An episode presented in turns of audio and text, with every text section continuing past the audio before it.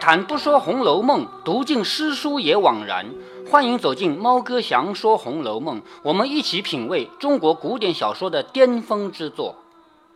下面我们进入第七十四回，我在这个书上写了几个字，叫最惊心动魄的一回。这回是邢派王派的正式对决。邢派王派在这一回里面，他们巅峰对决。通过这一派，我们可以看到他们这个两个帮派的起起落落啊。首先，我们要知道，在此以前，邢派已经没有不得势了。当然，邢派不得势是他挑事的原因。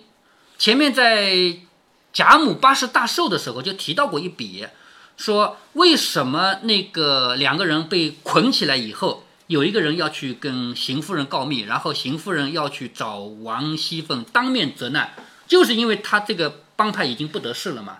贾母不喜欢邢夫人，导致邢夫人这边所有人都没有地位了。所以邢夫人要借机向王夫人发难，这个事情邢夫人是十拿九稳的。因为你王夫人是管家，你们两代人啊，王夫人和王熙凤，你们两代人是管家，居然在你们的管理下，大观园就出现这么一个东西，是不是？他是十拿九稳可以向王夫人发难的，但是最终我们得到的结果是邢夫人彻底覆灭了。完蛋了！好，第七十四回，获奸产抄检大观园。奸产是什么？产是产言，就是胡说八道的那个话，就是就是坏话啊。奸产就是坏人坏话。或奸产超检大观园，谁的奸产呢？就是一个邢夫人帮派里的一个小人物啊。师姑介杜绝宁国府。师姑介是谁呢？就是西西村这个人啊，他本来就是宁国府的人。你看西村。是不是宁国府的人？嗯，是因为贾母喜欢他才接到荣国府的。结果呢，西村现在跟宁国府断绝来往，就是我不回你们宁国府，我都不认你们那边的人了，因为他自己呢孤僻耿介。那么宁国府那边什么事得罪了他呢？我们看下去就知道了啊。话说平儿听迎春说了，正在那儿好笑呢，忽然间宝玉也来了，也就是还在处理迎春的奶妈偷了金凤那个事儿啊。原来管家厨房柳家媳妇的妹妹也因为赌博做头头嘛，在这个园中素与柳家不和的，就告出柳家来。本来就有人跟柳家不和，前面我们就知道，你看柳五儿到园子里来一趟，结果被抓了，那么多人在旁边说：“他对对对，就要抓他，就要查他，是不是啊？”他们家的那个那两个药叫什么东西的？一个叫蔷蔷薇消，一个叫茉莉粉。啊，不是一个叫什么什么 玫瑰露茯苓霜，对，玫瑰露茯苓霜这两个事情本来就没有什么罪，但是偏偏有人告密说，你看到他去查，就因为他本来就有不和的人嘛，趁这个机会，哦，柳家的妹妹原来你是赌博的头头啊，所以就告柳家，说他和妹妹是一伙的，虽然他妹妹出了名，嗯，之前呃列的那几个派的，呃那张表格可以打出来吗？啊，好的，我们打开来看那个。表格啊，帮派之前列的帮派是不是邢派王派？之前列的帮派是青春派和婆子派吧？嗯，好啊，之前列了一个青春派偶官、方官、婴儿、这个刘五儿，这个不是呃今天《红楼梦》中事情的吗？哎，对呀，我也列在这里面的。那么列列这些事情列到哪了？呃，一直列到我们读的地方啊。上一次拿出，呃，这个很，呃，上一次到这儿，上一次到贾宝玉、薛宝琴、平儿、邢岫烟四个人一起过生日，然后后面就没有了。后面这些是我后来写的。四个人一起过生日是什么？就是贾宝玉过生日啊！一发现原来四个人同一天生日嘛，就那天，是吧？嗯。后面是嗯。我是说，上一次讲很，就是。嗯，读《红楼梦》会隔一段时间去，呃不，用用这个理一下。那上次理是在哪？上次理就是理到这里，他们的几个帮派。我记得不是。不是啊，那我你理到哪？你看看自己看看，不可能那么靠前吧？我记得是。我我记得是呃，我从。在这个前面是呃理过的啊，鸳鸯女视觉鸳鸯偶啊，那我们有好多没理的啊。前面这个就是这这里是叫叫叫刘姥姥第二次来弄过理过清楚的是吧？啊，然后黛玉、宝钗又和好了，然后鸳鸯女不愿意嫁给贾赦，王熙凤故意输钱讨老太太开心，赖大家因为小孩子当官了请客，柳湘莲在这次请客上面出场，薛蟠挨挨了一顿打，薛蟠到外面做生意去了，然后香菱进入大观园学诗，好，然后来了一堆亲戚，秦秀烟、薛宝琴、李文、李琦，从这里开始，《红楼梦》进入最热闹的篇章。然后下雪天吃烧烤，寂静最。热闹的不是呃元妃娶妻吗？啊，对对对，那我们可以认为这是第二热闹的篇章吧。哈、啊，下雪天吃烧烤，寂静连诗。薛宝琴写了十首怀古诗。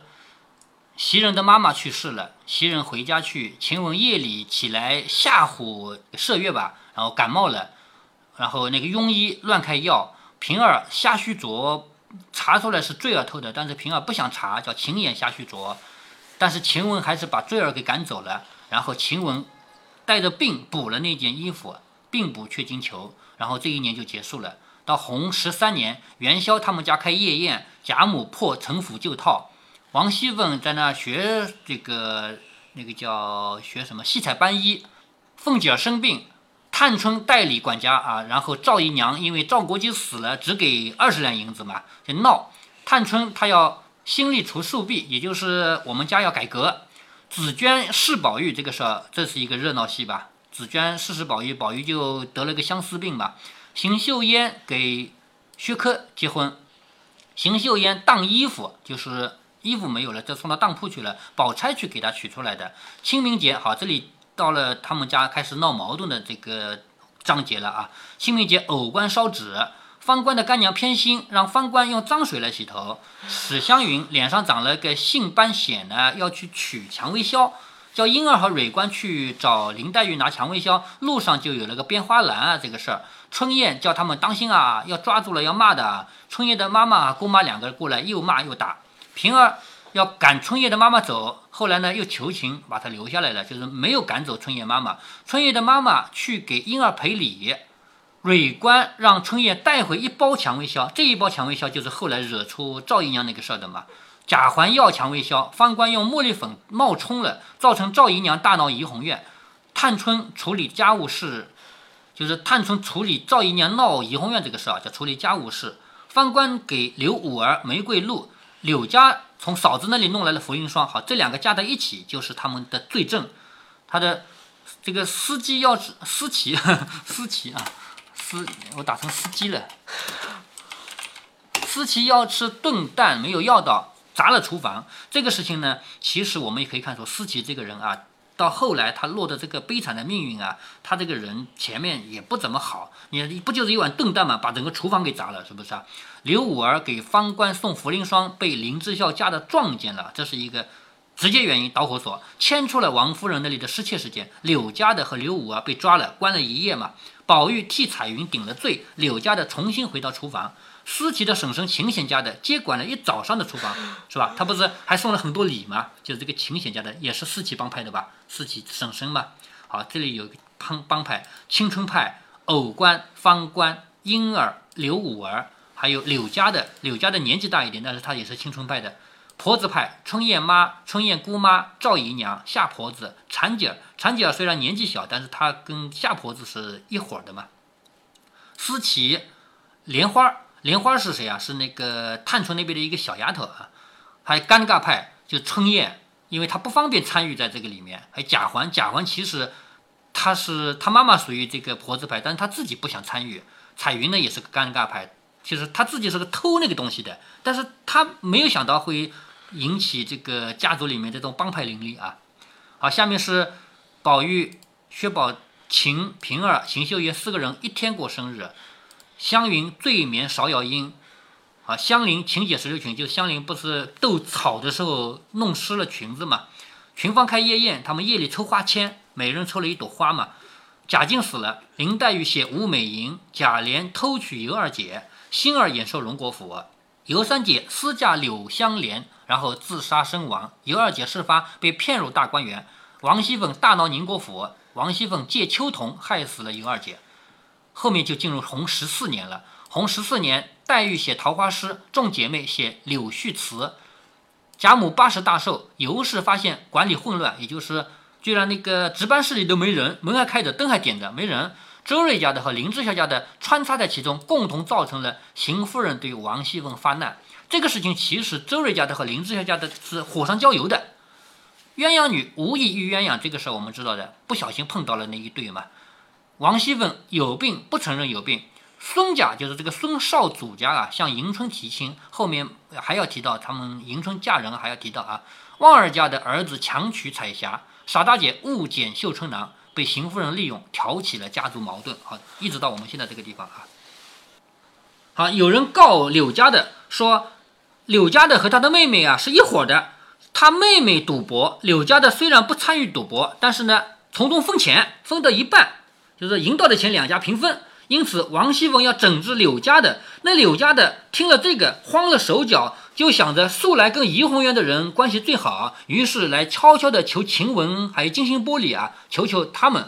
金星玻璃告诉了宝玉，宝玉想，那中迎春的奶妈也有这个罪，不如来约了迎春一起去讨个人情，比自己单独去为柳家的讨人情呢更妥当一些。迎春不是不愿意为他的奶妈讨人情吗？但是贾宝玉愿意为柳家的讨人情。所以贾宝玉为这个事情来找迎春，要跟迎春一起去。所以呢，他就来了。忽然间，许多人在这里见他来，都问：“你的病好了吗？跑来做什么？”就是宝玉不是装病的吗？还 记得吗？你的病好了吗？跑来做什么？宝玉不便说出讨情一个事啊，就当着这么多人的面来说，我是为那个柳家媳妇讨人情的，就只好说来看看二姐姐。当下众人也不在意，且说些闲话。平儿便出去办蕾丝金凤一件事。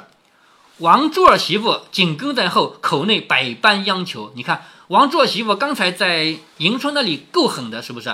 但是平儿去办理，他就没办法了，只好在后面不停的央求，只说姑娘好歹口内超生，我横竖去赎了来，你一定要帮帮我啊！你嘴里给我好话说些啊，我去赎。平儿笑着说：“你迟也赎，早也赎，既然有今天，何必当初啊？你的意思是得过去就过去了吗？你为什么不早点赎来？是不是你想偷偷就算了？”既然这样，我也不好意思告人，趁早去赎来了，交给我送过去，我一个字不提。王柱儿媳妇听说，方放下心来，就拜谢，又说：“姑娘自去贵干，我赶晚拿了来，先回了姑娘，再送去，如何？就是你先去干你的事情啊，我马上拿了来，我先给了你再送去，好不好？”平儿说：“赶晚不来，可别怨我啊！就今天晚上你还不来，不要怨我。”说毕，两个人方分路，各自散了。平儿到房，凤姐问他。三姑娘叫你做什么？刚才平儿明明就是探春一使个眼色，有人来喊她的，是不是啊？那王熙凤就要问了：三姑娘叫你做什么？平儿笑着说：三姑娘怕奶奶生气，叫我劝着奶奶些，问奶奶这两天可吃些什么？你看平儿就把这个事给遮掩了吧？三姑娘叫我去是为了劝你生病了不要生气，还问你吃些什么？凤姐笑着说：倒是她还记挂着我，刚才又出来一件事。有人来告柳二媳妇和她的妹子同开局，就是原来柳家的和他的妹妹是两个人搭档的，一起开局的。凡妹子所为，都是他做的主。我想你素日都肯劝我，多一事不如省一事，就可闲一时的心，自己保养保养也是好的。我因听不进去，果然硬了些，先把太太给得罪了。他什么时候把太太得罪了呢？就是前面那个嫌隙人有心生嫌隙的那一次啊。先把太太给得罪了，而且自己反而赚了一场病。今天我也看破了，随他们闹去吧。横竖还有许多人呢，也就是他不想管了，他也看穿了。我白操了一会子的心，倒惹得万人咒骂。我且养病要紧，就是好了，我也做个好好先生，得乐且乐，得笑且笑，一概都凭他们去吧。所以我只答应，知道了，白不在我心上。就是他们有人来跟我告状，说柳家的和妹妹是一伙的，一起开赌局的。我就说我知道了，我没管，我不想管。平儿笑着说：“奶奶果然如此，便是我们的造化。就是你如果真的想通了，你不想管这么多事了，那我们都开心了。”一语未了，只见贾琏进来，拍手叹气说：“好好的又生事，就是好好的又生出事来了。前儿我和鸳鸯借当，还记得这个事吧？贾琏问鸳鸯借东西也要去当嘛，是吧？前儿我和鸳鸯借当，那边太太怎么知道了？所谓那边太太就是邢夫人，你别忘了。”贾琏问鸳鸯借当，王熙凤敲诈他多少钱？一二百两银子吧，是是不是啊？现在被邢夫人知道了，邢夫人也敲诈，嘿嘿，你们做坏事，我得有好处，否则我说出去，是不是？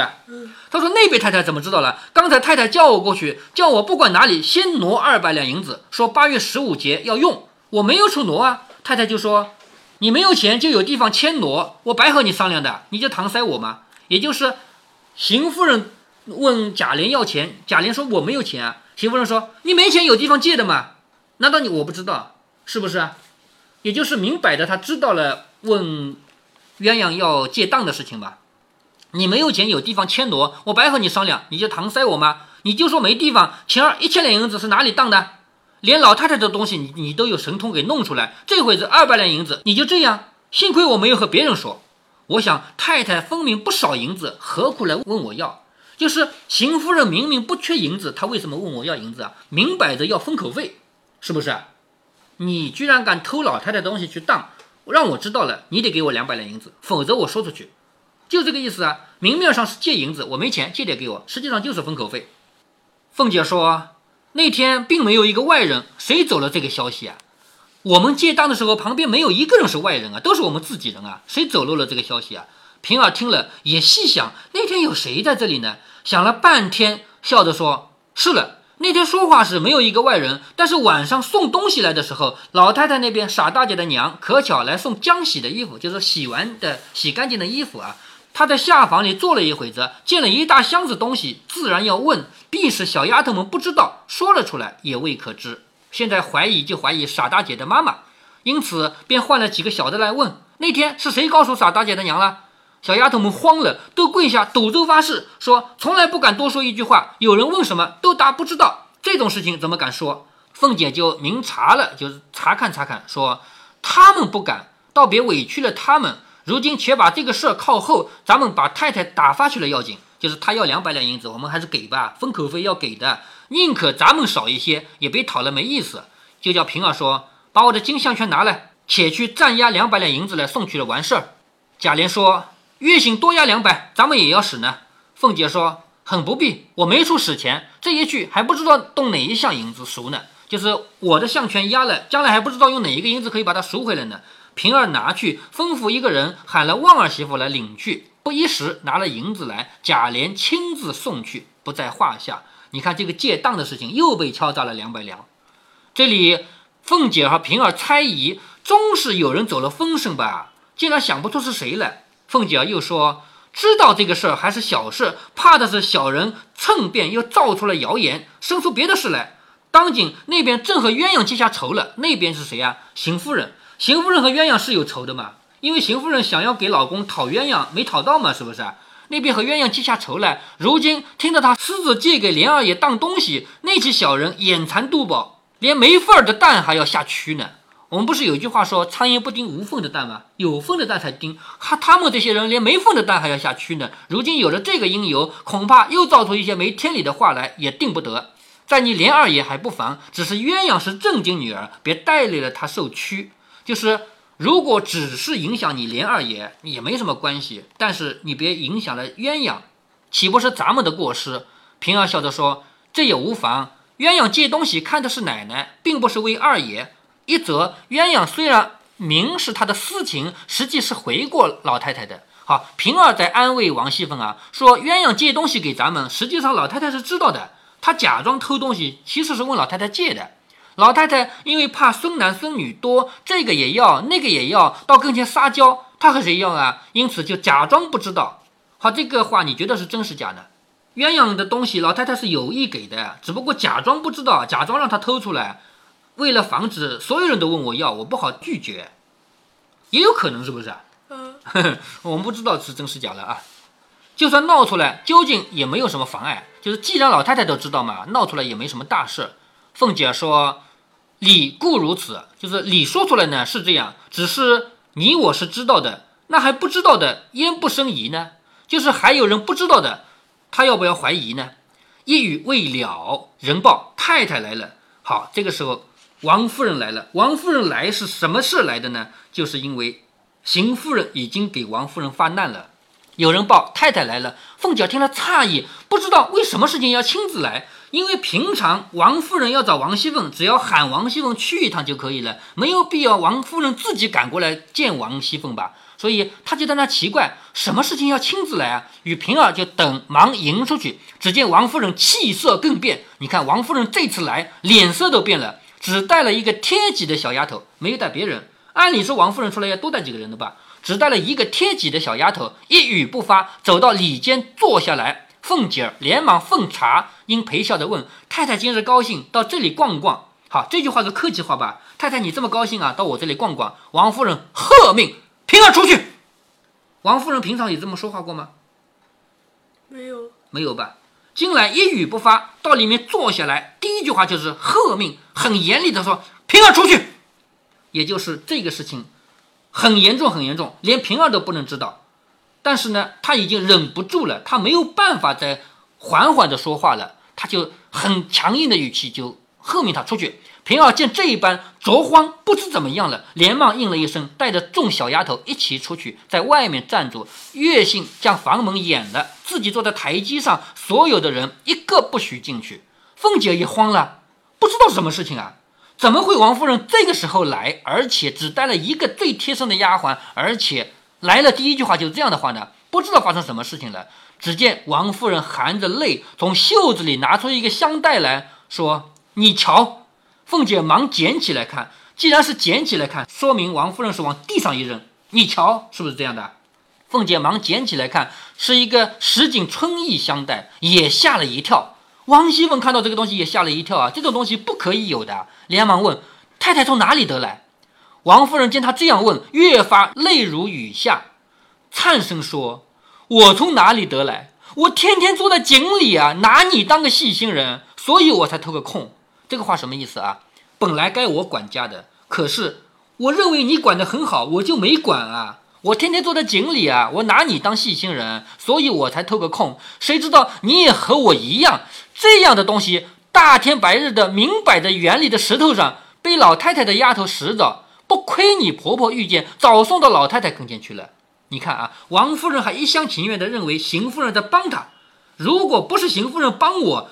把它拿过来给了我，就已经送给贾母了。从这句话说出来，就是王夫人还没有意识到邢夫人在故意发难。她说：“不亏你的婆婆捡到了，早就送到老太太那里去了。我且问你，这个东西怎么落在那里了？”这句话什么意思啊？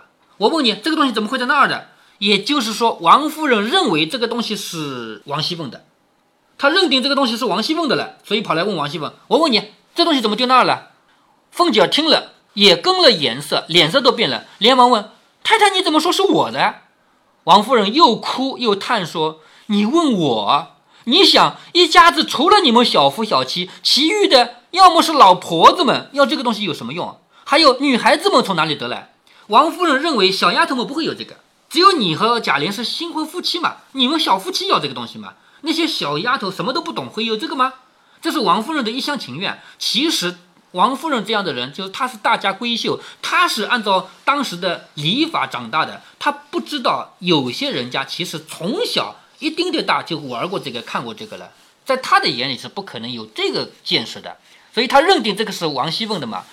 她说：“只有你们小夫妻小两个人啊，其余是老婆子们要这个用，还有女孩子们从哪里得到这个？自然是灵儿那个不长进的下流种子弄来的。你们两个又和气，当做一件玩意儿。”年轻人儿女闺房里私有的，你还和我赖？就是你们年轻人，你们夫妻两个在房间里看看这个，你还和我赖？杏儿园里上下的人还没捡到，如果丫头们捡到，你姊妹们看见了，这还了得？如果被迎春、探春、惜春这样的小姐，还有那些丫头们捡到了，这还了得啊？不然有哪个小丫头们捡着出去说是园子里捡到的，外人知道了，这个姓名脸面还要不要？凤姐听说。又急又愧，顿时紫涨了面皮。王熙凤，她的确这东西不是她的，但是她该怎么说呢？王夫人是她的长辈，长辈一口咬定是她的了，她怎么办？她只好一二三四的说给王夫人听。首先要夸王夫人，你分析的很对，你说的有道理，但是我要说我的道理，这个东西不是我的。接下来呢，邢夫人那边继续发难，就是要严查，既然不是王熙凤的，严查，然后就出了一个馊主意，要去。抽抄检大观园了。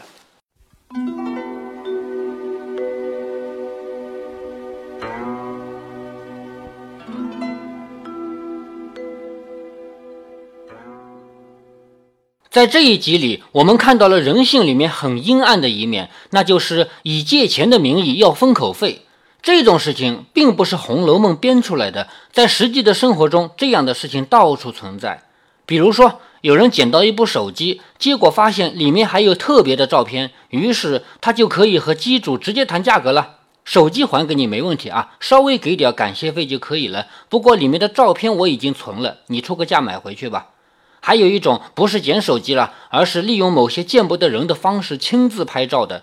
比方说，前阵子也见过这样的新闻：两个人在群里聊聊，就玩起了一夜情，趁机还拍了照片。原来一夜情并不是目的，过后借照片敲诈才是真正的目的。人性的阴暗面在这个世界上处处存在，所以在前面的节目中，不记得是哪一集了，我跟女儿聊到过赚外快的事儿。赚到了外快，除非没人知道，有人知道的话就请他吃饭。其实这不就是封口费吗？只不过赚外快这样的事情并不是多么肮脏，所以封口费就比较低吧。站在邢夫人的角度，她这回是一箭三雕了。哪三雕呢？报复了两大仇人，还敲到了钱。她的第一大仇人当然是王熙凤，这个在《红楼梦》中多次提到，自不必说。第二大仇人应该是鸳鸯吧？她替老公讨要鸳鸯没成功，还惹了一身的臊。你说她心里不记恨，怎么可能？不过邢夫人做的恶心过头了，因为她敲诈的对象其实是儿子，虽然不是亲生的，好歹也算是法律上的母子关系吧。这是恨屋及乌啊，连媳妇儿和儿子一起恨上了。如果您觉得猫哥的读书分享有益有趣，欢迎您点击订阅，这样您将在第一时间收到猫哥的更新提醒。如果您有什么要对猫哥说的，不管是赞还是批评，不管是提建议还是唠唠嗑，欢迎您在节目下方留言。您也可以加猫哥的公众号，四个字“猫哥在线”。您还可以加入猫哥的听友群中，微信群呢，用语音节目没有办法说清，还是 QQ 群方便，群号为八四九九六六八九九。不管加入 QQ 群，还是微信群，还是在节目下留言，还是在公众号留言，您都可以围绕着书中的智慧和读书的乐趣畅所欲言。好，再见。